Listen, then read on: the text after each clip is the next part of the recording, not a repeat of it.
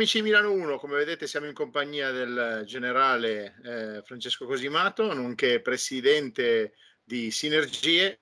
Ciao Francesco, come stai? Tutto bene Paolo, buona giornata a te e ai nostri ascoltatori, mi permetto di dire nostri. Certo, no, no, fai benissimo, siamo una squadra e la squadra vince insieme, dai, o gioca insieme comunque. Gioca eh, insieme.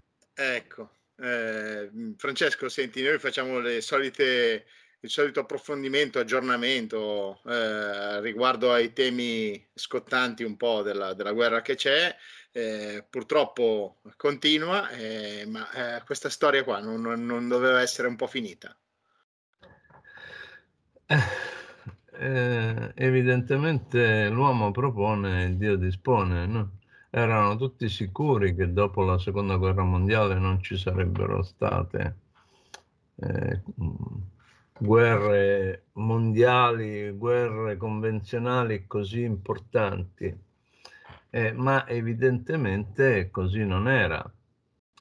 E, e, in questo ambito noi europei abbiamo peccato perché abbiamo ritenuto che bastasse fare delle operazioni militari per il mantenimento della pace, per l'esportazione della democrazia, e invece da un anno a questa parte abbiamo visto la eh, fine di un'operazione di peacekeeping ventennale come quella dell'Afghanistan e l'inizio di una guerra convenzionale. Evidentemente la nostra classe dirigente, i nostri eh, Metra Panzé, gli, gli opinionisti, con tutta questa congerie di persone che affolla i talk show eh, aveva poco rapporto con la realtà.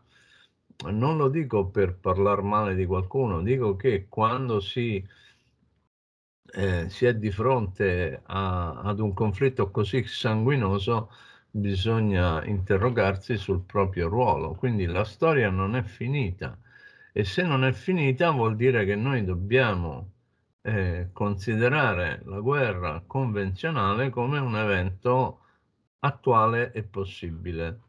Eh, certo. Questa affermazione fino al 23 febbraio dello scorso, de, scorso eh, avrebbe potuto essere considerata una butad di un vecchio militare in pensione. Evidentemente non era così, la storia non è finita e per esempio nel fare il prossimo modello di difesa eh, bisognerà eh, rendersi conto che eh, le guerre convenzionali sono possibili. Io ripeto sempre che noi come Italia, ma anche come Nato, a mio avviso, non abbiamo le forze per fare um, operazioni convenzionali di livello paragonabile a quelle che stanno facendo i russi in Ucraina.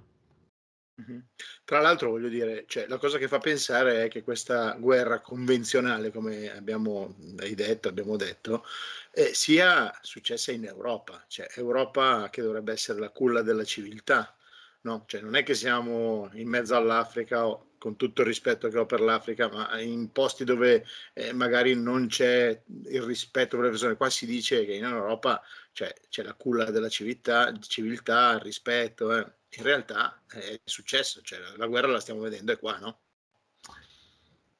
Allora, io eh, ovviamente sono e mi sento europeo, anche se eh, in giro per l'Europa non ho trovato molto europeismo. Ho fatto il liceo classico, ho studiato il greco antico, anche se non ci capivo niente.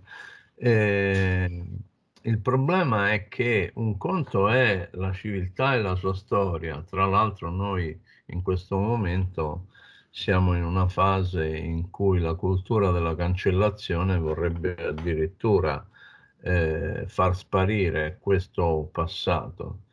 Quindi la guerra in Europa perché è scoppiata? Perché siamo deboli, perché non abbiamo più dei valori fondanti, perché definiamo diritti che probabilmente eh, non hanno tutta questa importanza. Io voglio bene al mio gatto, ma eh, non sento l'esigenza di farlo considerare giuridicamente un membro della mia famiglia. Eh, quindi mentre noi ci avvitiamo in questioni eh, puramente ideologiche, eh, facciamo le parole con l'asterisco, ehm, ci sono delle potenze come la Russia, come la Cina, come l'India, come la Turchia e ovviamente come gli Stati Uniti, che hanno un peso politico, economico, militare eh, maggiore del nostro. Noi mh, europei avremmo dovuto dire ai russi e agli americani, la guerra in Europa non si deve fare perché noi non la vogliamo. Però ci dovevamo pensare prima del 24 di febbraio, quando i russi sono partiti. Invece abbiamo detto a Putin che l'ingresso nella Nato è un diritto di ogni nazione, abbiamo detto eh, che vengono prima le autodeterminazioni del Kosovo eh, o della Catalogna o dell'Irlanda del Nord, mentre ci piacevano di meno quelle di Donetsk e di Lugansk.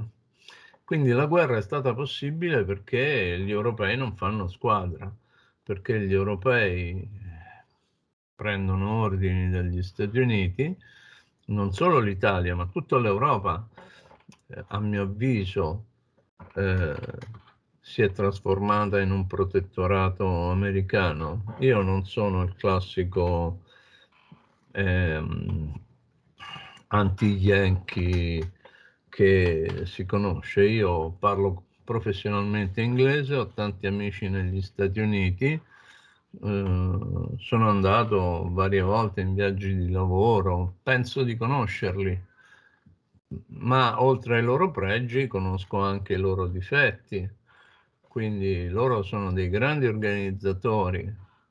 Eh, la cultura organizzativa anglosassone è una gran cosa, ma eh, sono anche persone che coltivano l'influenza e che coltivano, coltivano influenza nel senso che influenzano i governi di altri paesi. Per loro è normale influenzare eh, governi di altri paesi e noi ci facciamo influenzare, noi europei ci facciamo influenzare sia dagli americani che dai russi e poi discutiamo se mh, è giusto essere con Biden o con Putin. Insomma, non mi sembra molto europea questa cosa, per cui se noi vogliamo, come tanti dicono, ci vuole più Europa, ci, vuole, eh, un, ci vogliono delle forze armate europee, eh, bisogna che noi ci si senta prima europei, perché se non ci sentiamo europei, io una volta chiesi un francobollo per mandare una cartolina, quando ancora si mandavano le cartoline,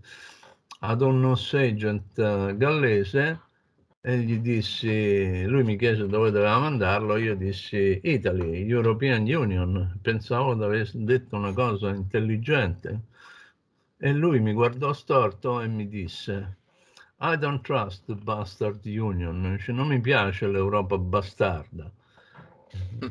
Io no, sì, sì, poi sì. ho capito perché c'è stata la Brexit, certo, non era solo il no agent di Cardiff, ma questo sentimento c'era. Quindi l'Europa eh, non ha saputo essere Europa ed è per questo che c'è una guerra in Europa. Certo. Senti, allora a questo punto mi viene di chiederti, ma cosa sono gli interessi vitali di una nazione? Eh, allora, eh, qui evidentemente bisogna recuperare un po' di, eh, di logica perché tutto va messo in priorità.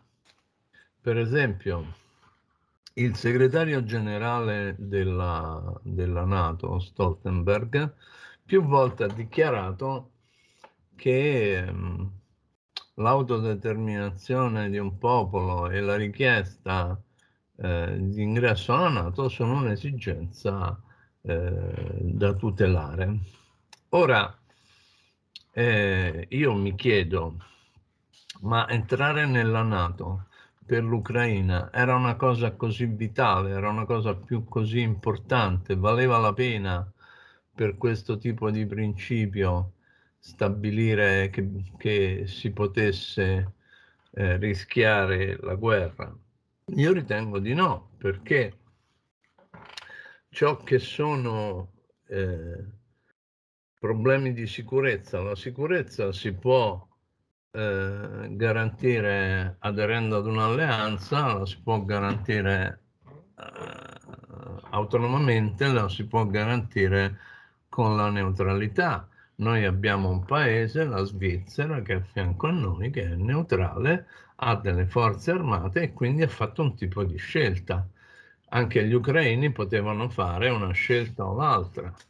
È chiaro che dietro gli ucraini ci sono gli americani, i quali probabilmente hanno ritenuto importante questa cosa per se stessi più che per l'Ucraina. Secondo me gli interessi vitali sono quelli relativi all'energia, sono quelli relativi alla disponibilità di eh, cibo eh, e quelli che riguardano l'accesso alle linee di comunicazione eh, terrestri, aeree e marittime.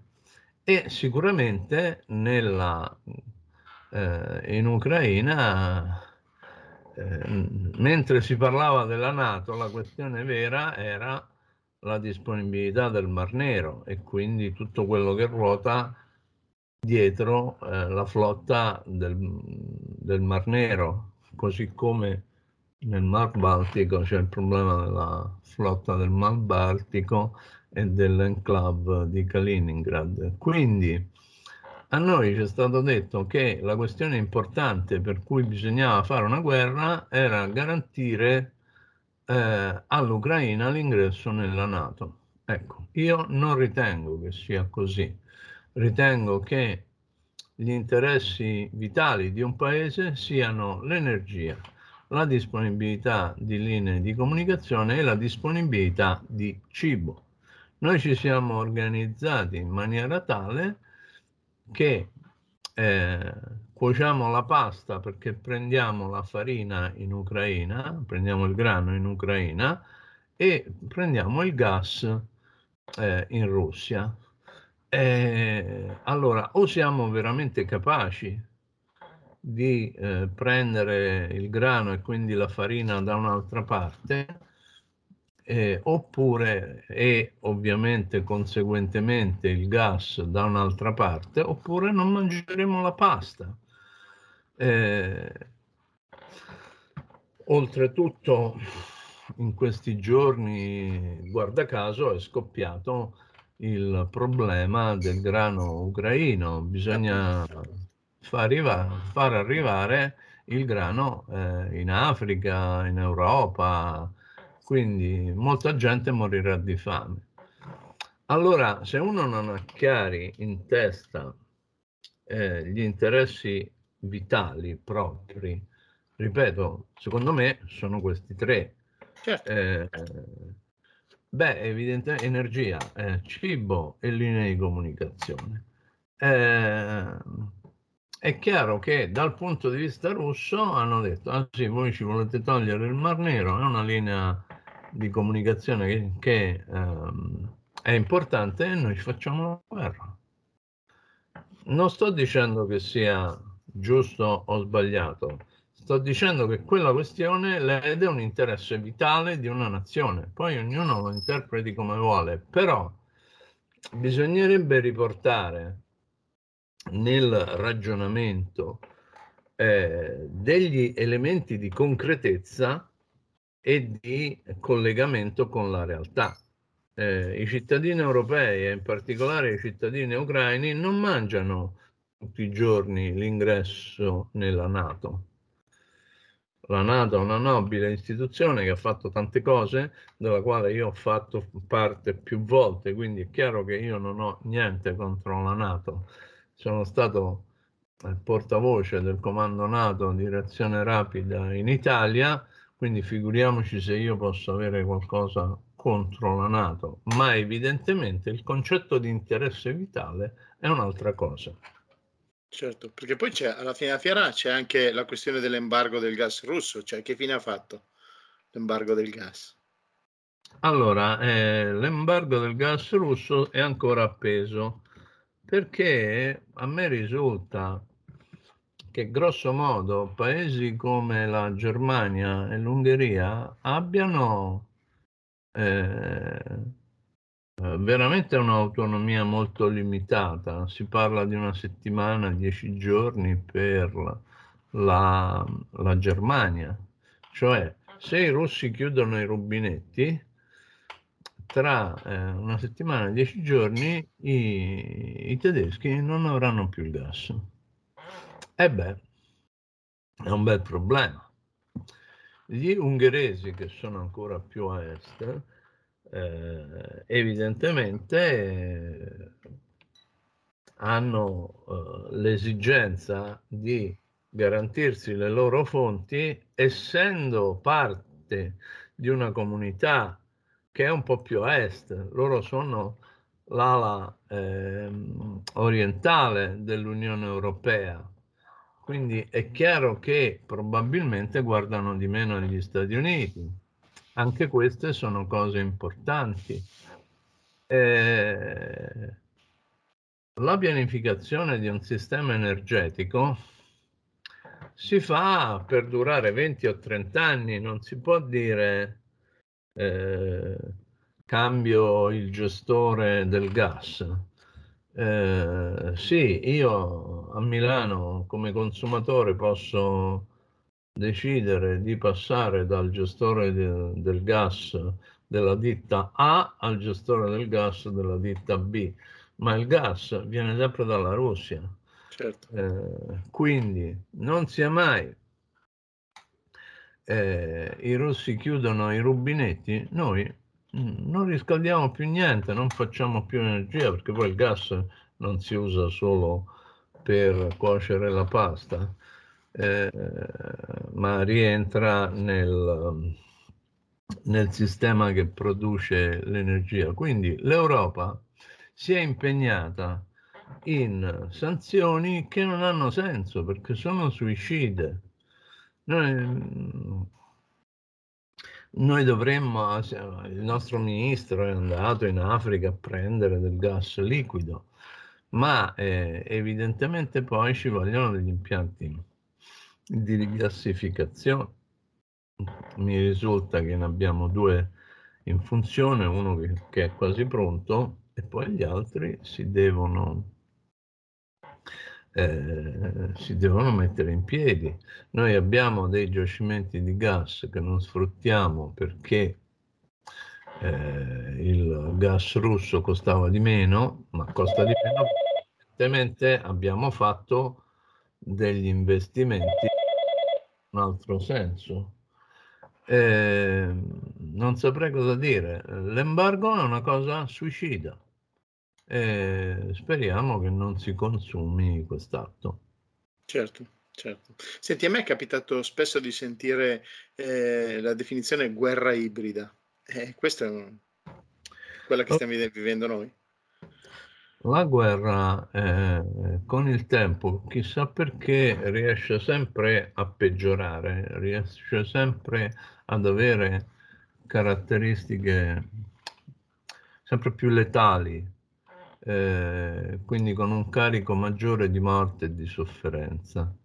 Perché una volta la guerra era eh, due signori che si incontravano in una pianura e eh, combattevano perché avevano il cavallo che era l'equivalente certo. della macchina. E poi il, il numero di, di queste forze è sempre cresciuto, anche perché dietro c'erano appunto dei signori che pagavano e qualcuno che gli prestava dei soldi. Poi con la rivoluzione francese siamo arrivati agli eserciti eh, nazionali, siamo arrivati alla leva, eh, siamo arrivati quindi ad avere milioni di persone che si scontravano con armi sempre più eh, sofisticate. Poi eh, i nazisti hanno inventato la propaganda, per cui nella seconda guerra mondiale c'è stato anche un uso esteso della propaganda, poi questo si è esteso, adesso abbiamo le operazioni di influenza, abbiamo acquisito nuovi domini di, eh, di lotta, nuovi spazi nei quali si lotta, lo spazio cibernetico, eh, lo spazio vero e proprio, lo spazio extraterrestre, perché ovviamente si parla di satelliti che colpiscono altri satelliti e così via. Eh, quindi la guerra eh, viene definita ibrida perché mette insieme in maniera molto più stretta ed interconnessa elementi che una volta erano separati, una volta si diceva che c'era la spada e il mondo, quindi la spada erano le forze militari, il mondo era la diplomazia. In questo caso spada e mondo hanno tanti altri eh, compagni di strada che sono le operazioni di informazione, che sono la guerra informatica nello spazio cibernetico, che sono i sensori che ci, ci guardano dallo spazio, e soprattutto l'elemento nuovo, direi, di questa, di questa guerra in Ucraina è l'uso esteso dei, med- dei media per generare paura nelle popolazioni degli stati avversari. Quindi che succede? Che abbiamo nuove vittime della guerra, abbiamo quelle che venivano uccise prima più quelle che vengono vessate adesso molta gente non guarda la tv perché eh, eh, non vuole sottoporsi a trasmissioni scioccanti che, eh, che poi fanno star male.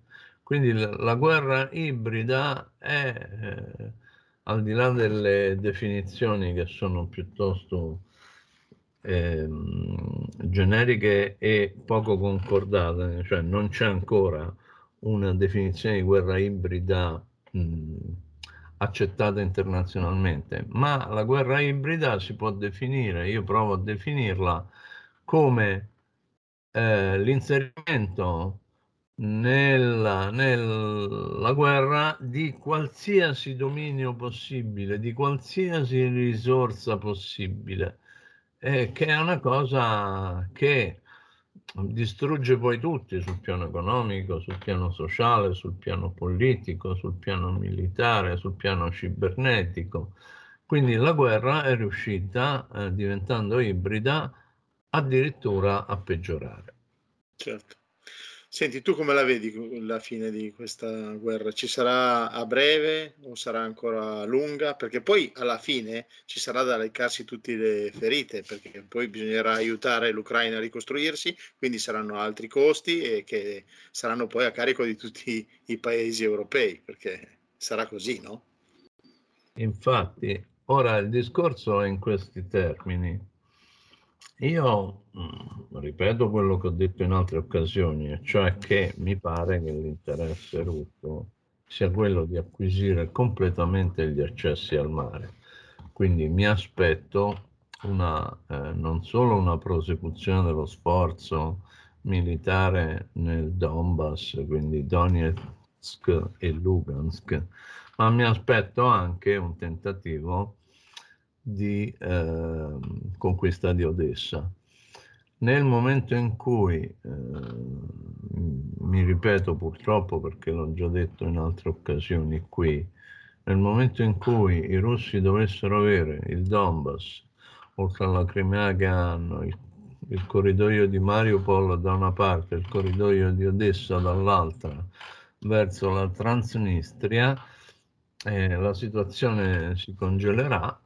Mm, in questo momento non vedo eh, la diplomazia ehm, capace di fare qualcosa. Sì, c'è stato eh, questo evento a Torino eh, in cui il ministro Di Maio avrebbe proposto un piano di pace, sì, ma se il piano di pace lo proponi a Torino è difficile che a Mosca ti diano retta, cioè o prendi, visto che sei ministro degli esteri, il tuo aereo che ce l'hai, te l'abbiamo dato, e, e te ne vai a Mosca, però se a Mosca non ci puoi andare perché hai detto che Putin è un animale, fare i piani di pace mi sembra abbastanza inutile. Quindi temo purtroppo che eh, si arriverà a un punto in cui per consunzione, per mancanza di, di proiettili, non saprei cosa dirti, eh, o per il raggiungimento degli obiettivi minimi territoriali,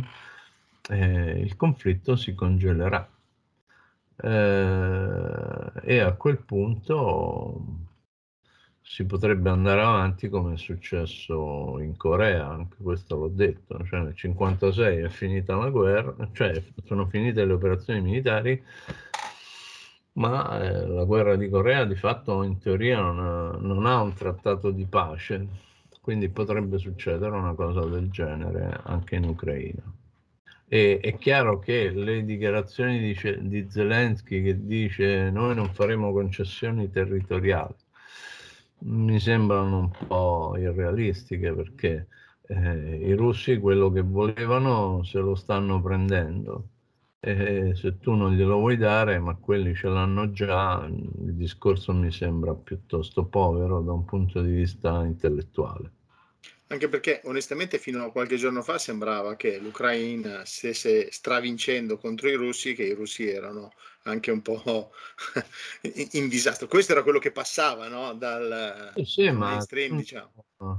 Quando il, cos'era, il presidente eh,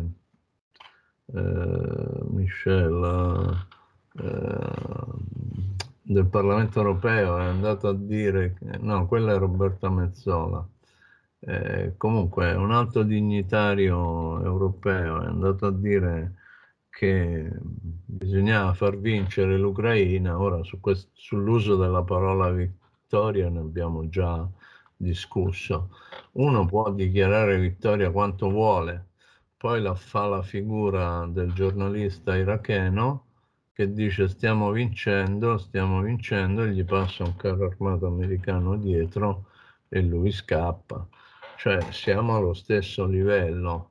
Parlare di vittoria, di eh, eh debellazio, eh, quindi paragonare quello che sta succedendo ora alla vittoria sulla Germania del 1945 mi sembra improprio tutti quelli che parlano di vittoria, stiamo vincendo, gli ucraini eh, possono vincere, eh, secondo me rendono un pessimo servizio alla collettività. Va bene, Francesco, io ti ringrazio. Come sempre è stato un piacere e un onore averti qua con, con noi.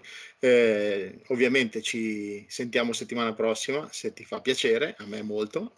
E quindi grazie a te per, per ah, tutto io, l'apporto. Io spero di eh, contribuire alla formazione delle opinioni con dei contenuti oggettivi, perché quando sempre più raramente accendo la televisione o accedo ai media sento troppa propaganda io vengo dal mondo dell'influenza, mi sono influenza mediatica intendo, e mm, non mi piace, non mi piace perché evidentemente eh, noi veniamo fatti oggetto di messaggi distorsivi. Eh, la guerra è una cosa brutta, bisogna guardare, guardare il più oggettivamente eh, possibile. La mia opinione conta poco, contano però i concetti che regolano i rapporti internazionali e che non dovrebbero mai scendere dal piano diplomatico al piano militare. Quindi per questa cosa sono sempre a disposizione di Milano 1. Grazie mille. Eh, I nostri amici eh, apprezzano questa cosa. Io ti ringrazio, eh, ci sentiamo e ci vediamo settimana prossima. Ciao Francesco. Ciao Paolo, salve Grazie. a tutti. Ciao.